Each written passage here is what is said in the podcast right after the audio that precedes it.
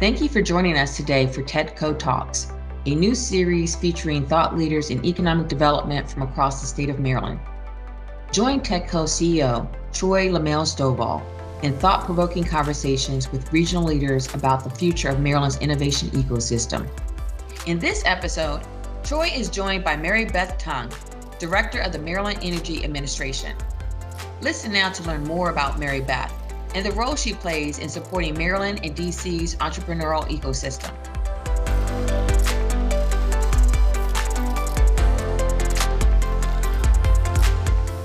Greetings, everybody.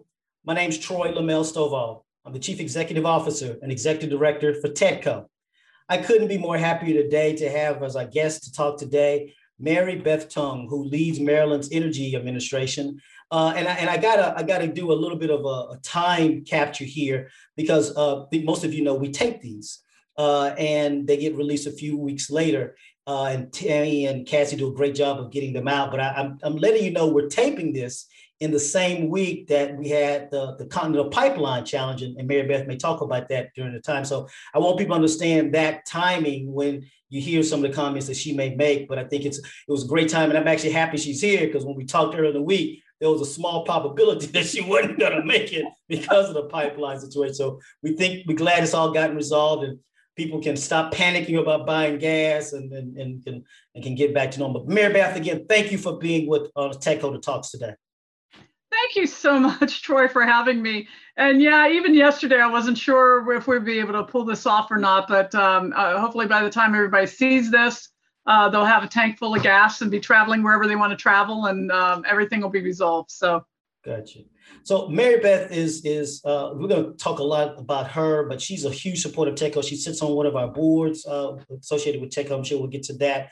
But Mary Beth, I think I'd like to start this conversation. You are uh, just academically a very accomplished and professionally very accomplished person, and you've got a J D and a P H D. You got all the D's behind your name. Um, but I think you know. People need to hear your story, right? People need to understand that journey that you took and the challenge, a woman with that type of academic pedigree and the professional pursuits. You've been, you've been a lawyer, you've been in state government, you've led some organizations. I think um, there's a woman out there who's, who's seeing you and they're saying, wow, how do I, how do I, right? Help somebody mm-hmm. see that. How do they? You know, it's interesting you uh, bring up, uh, you know, being a woman and, and having a professional background. Many, many women do not go through your traditional route to get to wherever they want to go. Uh, they have families they're raising, uh, they're following what their husbands are doing, or they uh, wind up in roles that might not be traditionally female roles. And I've pretty much had a whole career of that. When I first came into science, um, I got my bi- uh, biomedical sciences degree, my P H D in biomedical sciences. And um, we had a fair number of women in our class, but in my undergrad, not so much. It was mostly men.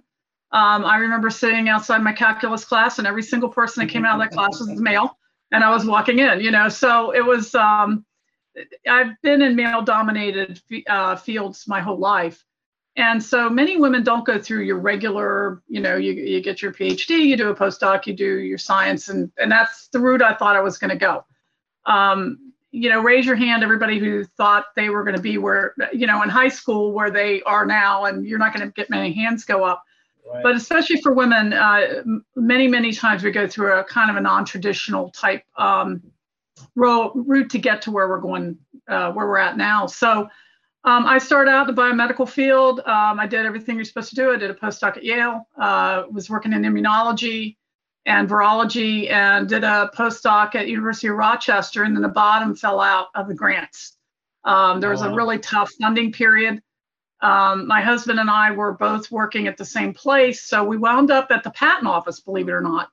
Um, but actually, yeah, there's a lot of science that goes on in the patent office. There's a lot, but there's a lot of science at the patent office. A lot of science. I, yeah. I uh, so I worked in the virology and uh, mainly immunology field. Um, uh, uh, they're called art units, but work areas um, at the patent office, and you know that's kind of where my interest in law school came in.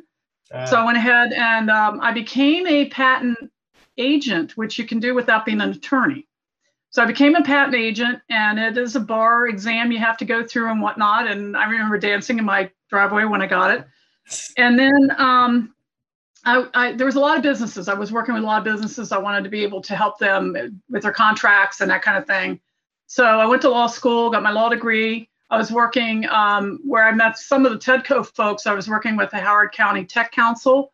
Yep. Um, I was the chair there for a while. I was on the council for quite some time. And uh, that was leading up to my job that I have now.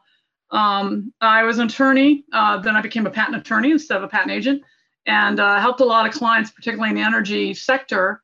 And uh, when Governor Hogan was elected, I was asked to uh, go to the, actually the Department of the Environment, where I spent a year as a deputy secretary there, and then um, became director of the Maryland Energy Administration.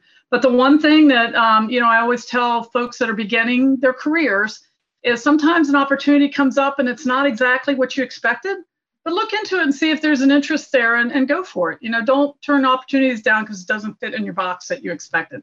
So as I hear your career, and I know, you know, we could probably spend the whole time talking just about that, but what I, one of the things I take away from is, is path less traveled. I'm, I'm thinking of that, that book and, and that, that phrase, a path less traveled. You know, and and sometimes it doesn't even look like a path, it looks like just like a dirt road uh, initially, like you just said, right? It's it's full of weeds. Full of weeds, exactly. and, and so, how did how did you see it? I mean, how did you see that full of weeds trail uh, become a path for you? You take the path, and sometimes the path leads were in areas you're not expecting. And I just learned to bone up on things quickly. Um, I, you know. You get in a situation, you're sitting there going, why am I here? I, you know, all these people are around me. I, they know all this stuff. I don't. Um, I learned very soon um, in my career that, you know, you just do your homework and, and get up to speed and ask people and learn from your coworkers. And I've had very few people not willing to help me. Almost everybody is, is willing to help. So working with folks that um, you're going to be working with and learning from them. You know, the first time you go into something, say, I know everything, and they don't know anything. Mm-hmm. I mean, first of all, that's that's not true. And secondly, you're not going anywhere. Uh, because most of the time when you walk into a new situation, everyone around you knows a whole lot more than you do about that situation. So you just learn, you become a lifelong learner. And and you said something else in that too, not just a lifelong learner, but you you have those uh, individuals you can, you can lean on for guidance, for support. Mm-hmm. And you said, you know, you're in a male dominant, so that might be that you have to, you may not be able to have someone that can relate to you as a woman, but mm-hmm. you have to find someone who can relate to you as a human being. Absolutely.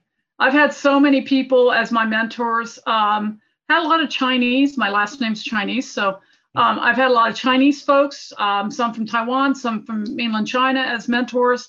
I've had men, I've had women. Um, yeah, it, you. There's always someone there who um, can or are willing to take you under their wing and help you out. And I try to pay back the same way.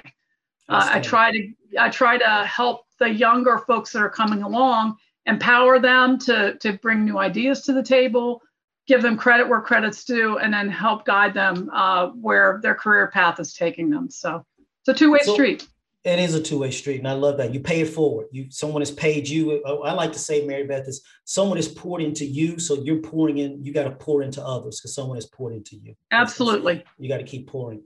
So let's talk about the Energy Administration and where we are right now, sitting here on, on May fourteenth, uh, the challenge you've got. But let folks know what the Energy Administration does. And, and frankly, it's linked to TEDCO and this technology, because I think people may not know the linkage that you have personally, but also this as an agency, the linkage to TEDCO. I, I think, um, th thank you for that question. And, and um, a lot of folks don't know what the M E A is, the Maryland Energy Administration. Some folks don't even know we're part of Maryland. Um, I do work for the governor. Uh, as I said earlier, I was appointed by the governor. I do work for the governor. We are uh, a separate unit of state government, mm-hmm. and uh, much like a department would be. And, um, you know, really, it's why are we here? What are we doing? Why did the legislature decide that Maryland Energy Administration was a good, good idea? Um, we are the state of Maryland's energy office, which means we advise the governor. We also advise the General Assembly on all energy matters. Um, plus, we promote um, affordable, reliable, and cleaner energy uh, in and for the state of Maryland. Uh, the why? Um, we are a resource for innovation in the energy sector in Maryland, and this is the tie-in really to TEDCO. Um, We're small, we're nimble, we we do have statutes we follow, of course, but we it, within what the General Assembly has given us, they understand that we we can have that flexibility to allow in, uh, innovation.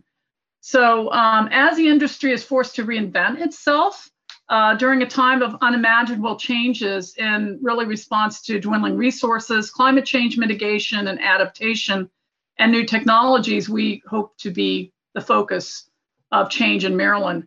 So as you can imagine, we have a dynamic team of smart energy professionals that I still um, learn a lot from. Um, and in addition to our energy policy work um, that we do, uh, M E A also offers programs that support clean and reliable energy for residents, businesses, communities, and others. And our policy and program teams uh, work very hard together, hand in hand, Uh, to support and expand, uh, expand all sectors of the state economy, from helping businesses and communities realize cost-effective um, clean energy solutions to supporting uh, green energy job training. It's one that people aren't aware that we do. For entrepreneurs, we say contact us. You know, we yeah, offer yeah. a wide variety of grants um, that create significant energy savings, which can be reinvested into their businesses.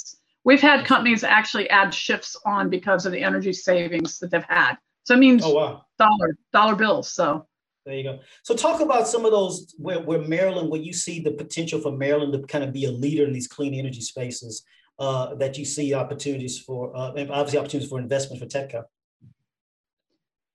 Yeah, um, TEDCO, um, as you mentioned, as a director of M E A, I, I am a member of one of TEDCO's um, boards, the Maryland Innovation Initiative Board.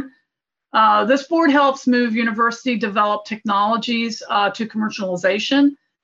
Um, while I'd like to see more energy-related projects funded through the M I I, um, I've enjoyed the biotech end of it. Um, I get to go back to my biotech roots a little bit there.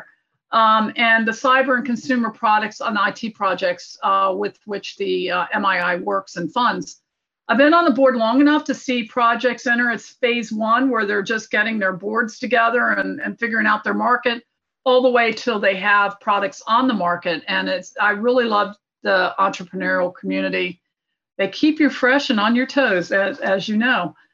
Um, while I serve on one of the TEDCO's boards, I, I do think that fostering additional partnerships with TEDCO um, on the program level is actually an opportunity for M E A to move mm-hmm. forward. Um, it's important that we understand the needs of emerging and existing technology businesses. The more we understand the needs of these organizations, the more we can collaborate on policy and program initiatives that can help spur investment to drive the clean energy economy. And again, as I said, I'd like to bring more energy companies into the mix. Um, one area we can really collaborate, I think, is energy resiliency.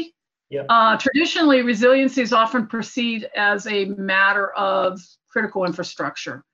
Often overlooked is the importance of energy resiliency to businesses, continuity, and risk. Um, we have several programs, including our Resilient Maryland program, that can help businesses assess their risk, and that's costly, you know, to, to do that, um, and invest in technology that can reduce this risk. Um, there is a lot of innovation that's still needed out there, and now more than ever, really, in the energy sector and in resiliency in general. We're really taking baby steps here, and we need to do more. I think the pipeline issue is, is one example um, of some resiliency that's needed for businesses that have relied on traditional energy sources. Yep. We need to be leaner, cleaner, and greener, and much smarter um, in how we intend to build resiliency into our power systems. I love it. I love it. Um, and so we're looking forward to just full disclosure to, to the folks uh, that are listening. So I sit on the Maryland Clean Energy Council Advisory. Well, you were supposed to speak this past week, but you had your little pipeline issue. I, I, yes, that's right.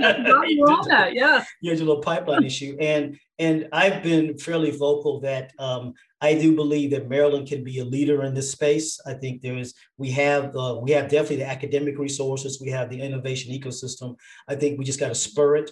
Uh, in a way, like the, what you just talked about, and putting some of those pieces together and building that ecosystem, just like we've got great spike in cyber. And I actually think there's a great intersection between cyber and clean energy, and some of the bio life mm-hmm. sciences and, and clean energy. So those intersections, I think, are also important that we can take advantage of in Maryland, that other, other states do not have.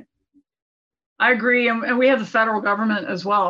Absolutely. Um, Uh, but the uh, the cyber incident in, in, uh, recently with the pipeline kind of absolutely shows what you're talking about, is that there is definitely an intersection there. And I know it's something on the tops of the minds of everyone running these systems. And I, I'm, I'm glad I'm not a Colonial Pipeline employee, because I, I know that was, they've had a rough week.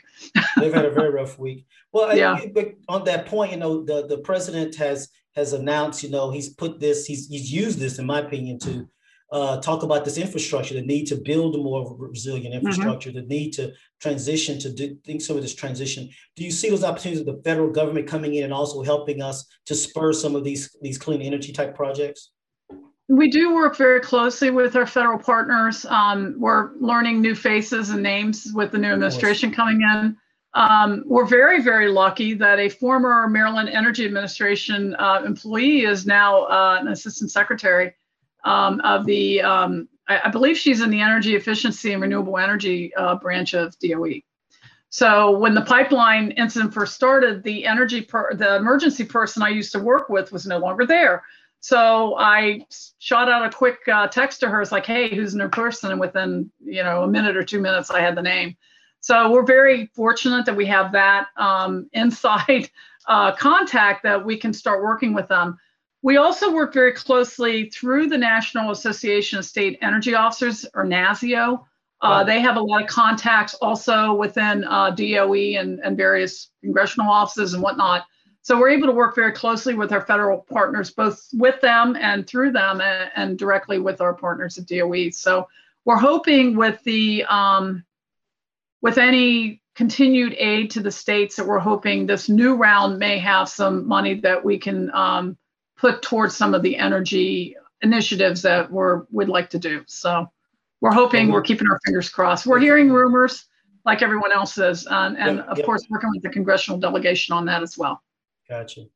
Well, I was going to say the big elephant in the room, the big elephant for you right now is this pipeline, but the other big elephant is this thing called COVID. Yeah. Um, you know, and so And I, I, I kind of asked two parts to this question. It's, the first is just Mary Beth, to get, you know, being director, um, just how you've navigated this person, how you've personally navigated these last, what, over a year now in, in, in this kind of new environment. And has there uh, been something fun that you've kind of picked up, or a T V show that you picked up that, you know, that you want to talk about, or some something you picked up that you think you'll carry you beyond uh, We, we get our post-COVID, and actually we just found out we can now go without masks if you're vaccinated, you know, kind of a post-COVID world that we hopefully are entering now. Yeah, as far as personally, um, you know, I've actually been working more hours. I think that I, I know I've been working more hours than I normally would um, in the post-COVID, in the pre-COVID world. So I don't know that I've picked up like any new hobbies or anything. Um, I, I have been able to keep up a little bit more. I like to garden, so I've, I've gotten some new plants planted, and I'm working on some flower beds. And there so I've go. gotten to do some of that that I wouldn't have been able to do before. I've set up some bird feeders. I don't, I don't have time for feeders, so I'm traveling back and forth and stuff.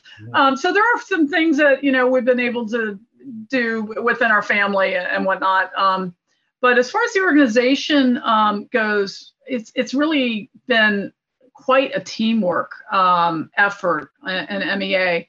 And our chief of staff, um, he, he's an awesome chief of staff. His name is Chris Rice. He'll kill me for bringing his name up, but I, I do it anyway. um, rank has, has its privileges, you know. They, but exactly. Chris often reminds us, let's look for the silver linings. You know, there's got to be a silver lining in here. You know, it's like the kid going through a pile of donkey droppings, and there's got to be a puppy in here somewhere, right? Um, or there's a puppy in here, or whatever. It, it's it's looking for that, um, you know, silver lining. And the M E A team, when we went uh, virtual, um, immediately they already had a lot of things that they were working on, and we were able to advance that through the state system, because you know anything we do, we have to make sure we have approval for the money and and so. forth, and get our state partners helping us, particularly the I T department. And um, we were able to do a lot of the things we already had in process and planned to do, um, like electronic filing, electronic routing of applications, and that kind of yeah. thing. So we've really, um, some of our divisions were able to go virtual right away just because they were out in the field so much. They were already working virtual, virtually, virtually. Uh, to some extent.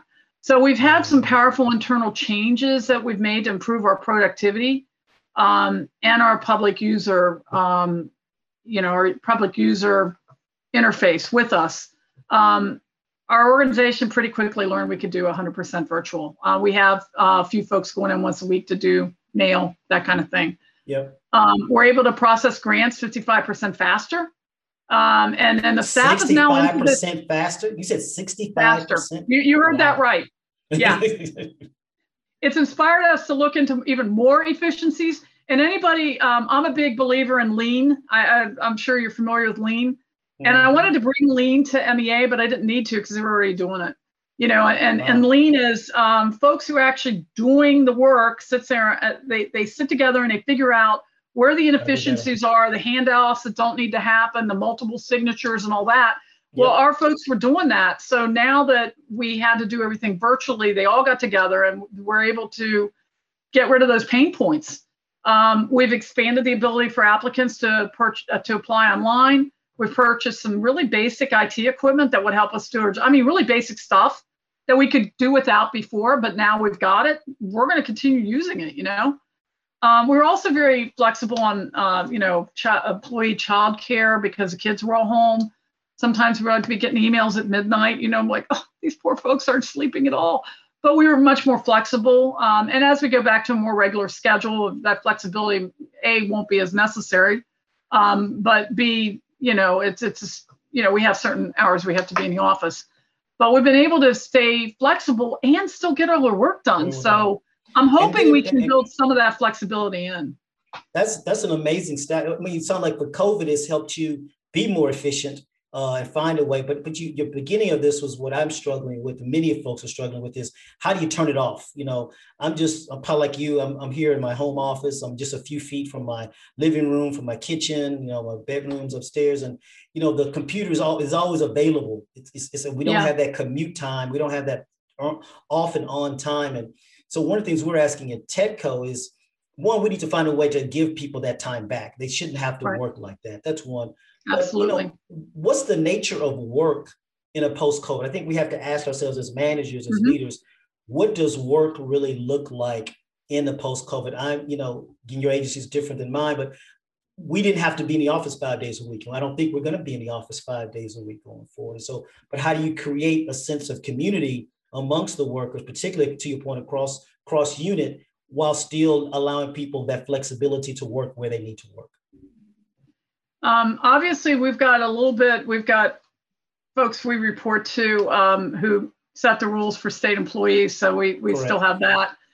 Um, one thing that I was, I've tried to be very careful and, and I know uh, Chris, our, our um, Our chief of staff has also been very careful to watch what was going on. And I know our managers are all doing that as well, is making sure that people are getting that life work balance. Because as you said, the computer's always there. It's on your dining room table or wherever it is. Um, and on the senior management level on Friday, we have um, kind of a recap at the end of the week. And it's like, you know, this is recap, go start your weekend. Um, I think a lot of the um, supervisors are doing that with their teams as well. Um, and also keeping tabs on everybody. It's so hard when you're disseminated. Is somebody getting depressed? Is somebody yeah. struggling? Is somebody sick? Is somebody, you know, we've had a lot of family stuff going on amongst our team. You know, uh, some folks have lost uh, parents or brothers or sisters. And, you know, some folks have gotten married. Some folks have had babies. You know, we've had all the, the life stuff is still going on. Yep, uh, and yep. so post-COVID, how do we keep those silver lining parts of what has happened um, and then move forward with more of a um, hybrid work, um, you know, uh, remote kind of situation? No, no, I hear you. So I look forward to hearing how you play it out. And you know, obviously we'll share with you what we do. Um, yeah. One, one last thing I want to, want to explore with you, and kind of goes back to the beginning, you know, you know, being a woman in, in, a, in, a, in a science, I'm, I mean, I'm an engineer, computer scientist by training. So being the only woman, I've had the same, being the only Black person in, in the room. Um, uh, and, and so, and, and as I, as I joined the, uh, the Energy Council Advisory, you know, one of the things we talked about is as we think about all these things to do with energy and think about how do we make sure that we're including those who have been excluded uh, historically. Um, and, and so talk a little bit to our audience about how you're thinking about making sure that what we do doesn't leave anyone behind, but also doesn't uh, put, you know, the, the big coal plant right next to, you know, the, the, the people of color community. So I think there's two parts to that question. One is what we're doing within our organization um, for inclusivity. And the other, of course, is in the community. What are we doing for inclusivity? And we have, um, there was one guy that I, had, I approached him and I felt kind of embarrassed doing it, but there's an organization, and you're probably familiar with, the Blacks in Energy. Mm-hmm. And I approached him. He's an African-American um, program manager on our team. Would you like to be involved in this? And I kind of felt embarrassed doing that, you know, because it's like, well, I'm going to pick out the, at that point, he was the only Black program manager we had. And um, he he jumped at the chance, and he's it's been an amazing, amazing uh, partnership with our agency and all those contacts that he's been able to make. And so we've reached out um, at H C B, um, H B C U um, job fairs and, and that yeah. kind of thing, yeah. trying to let, because when I was back in the technology days, you know, the uh, Howard Tech Council days, trying to get young people in general into interested in STEM is very hard. Mm-hmm. You know, the classes aren't easy, and, you know, quite frankly, sometimes they're made to be boring. They're not boring classes, but they're made, they're taught that way. Uh, but getting minority uh, students involved uh, and interested is even harder, and mm-hmm. women as well. Yep. So we've been trying to work uh, through that somewhat, uh, trying to get out there, letting people know that energy is cool. It's a great job to have. And he has made the same comment where a lot of times he's the only Black person in the entire room. Energy does not attract uh, African Americans in large numbers. And I've noticed it myself. I walked in like, I've never seen so many white people. It's a whole room full of white people, right? So it's obviously something we need to work on. So um, we've always encouraged um, a good level of open dialogue uh, for staff with each other, managers, and with me directly. Um, but, you know, obviously, as I said, it's an area we all need to expand on. We have quite a few African-American employees now in, in our um, agency at all levels. Um, our policy team, we've got um, several PhDs uh, who are African-Americans uh, on our policy team. We actually have three PhDs out of five um, on our policy team, and the other two are attorneys. So we've got a really good policy team. Um, some of our, uh, our, I think our, almost our entire finance team, um, including our accounts, everybody is African-American. So, and, and we're working on the program end of it as well. So we're working internally, but as far as communities go, it's really, um, that is something we've been, we've been trying to do this for years before it became popular. Uh, we have a low and moderate income program. We've been working on uh, equity issues for placement of, you know, um, power plants, not so much the big smoke belching ones, um, but trying to get uh, solar. We, we've got the first in the country really well organized um, community solar program. So folks that might not have the rooftops or the money to invest in solar can still benefit from it. So it's something that we've been trying to work on all along. But now that it's a little bit, it's, it's in the front of everyone's minds of something we need to do. Yep. Um, it's, I'm hoping that we're going to be able to do a whole lot more in that, in, in that arena than we were even able to do in the past. You know, my, my thing on energy, you know, there was a time when you, you if you were in energy conservation, you were called a tree hugger, you know, you were a tree hugger, you, you know, who, who, you were crazy. But now that it's become an imperative, com companies can see how they can actually make money. They can create different market conditions. There is an, a, an embracing of that. And same thing's happening with di diversity, equity, inclusion, where that was kind of the somebody's job in H R. It's now become, you know, a, a senior level position at many places, because again, they see the economics attached to that. Is it, you, you have the same observation? Yes, I, I do. And honestly, I like I like to hear everyone's opinions and, and where they're coming from. We have six or seven countries represented in M E A. Um, wow. and, and having folks from all over the world come in, and, and um, one gentleman was involved in, as far as his education, of uh, establishing solar in African countries, which have no other means in those small rural communities of getting power. Yep. I mean, solar's perfect, you know, in a country that gets a lot of sun, you know. Um, so there, there's backgrounds we have in our agency that it's just so very, very helpful. And, and you're right, it, to get that difference of opinion. And I want the best person for the job. I, you know, I don't, I don't care.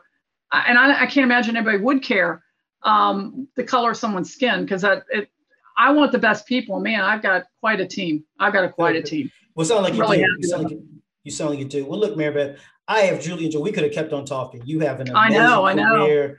An amazing, I, I can't tell you how much I appreciate your support of TEDCO and, and the work that you do with uh, with M I I. Uh, continue to be be who you are. Continue to fight the good fight, and I really do appreciate what you do and who you are, and more importantly, who you are. Thank you, Troy. It's been a pleasure um, talking to you today, and I really we have not been able to meet in person because I know, of COVID. I so I really it's look coming. forward to meeting you in person and um, and and working with you as we go forward. So thank you very much for having me. No, thank you. I tell people uh, I, I actually um, I'm not an avatar. I actually am a human being. So I'm coming out of my avatar state and, you know, becoming a three D person state. So that's what I'm doing. There you go. I like that. I'll have to remember that. Again, thank you again, Mary Beth. To our listeners, again, continue. Uh, I can't express to you how much I want to thank you all for the comments and, and the look and listening to, to TEDCO Talks. We really appreciate it. Tammy and Cassie, thank you for the work you do in making this all happen. Uh, so this is, again, Troy Lamel Stovall with TEDCO Talks. See you next time. Thanks a lot. Thanks again for listening, and a special thank you to our guest, Mary Beth Tung, for joining in today's discussion. For more information on TEDCO and its activities, check us out at w w w dot ted co m d dot com. If you enjoyed today's discussion, consider sharing and subscribing to TEDCO Talks.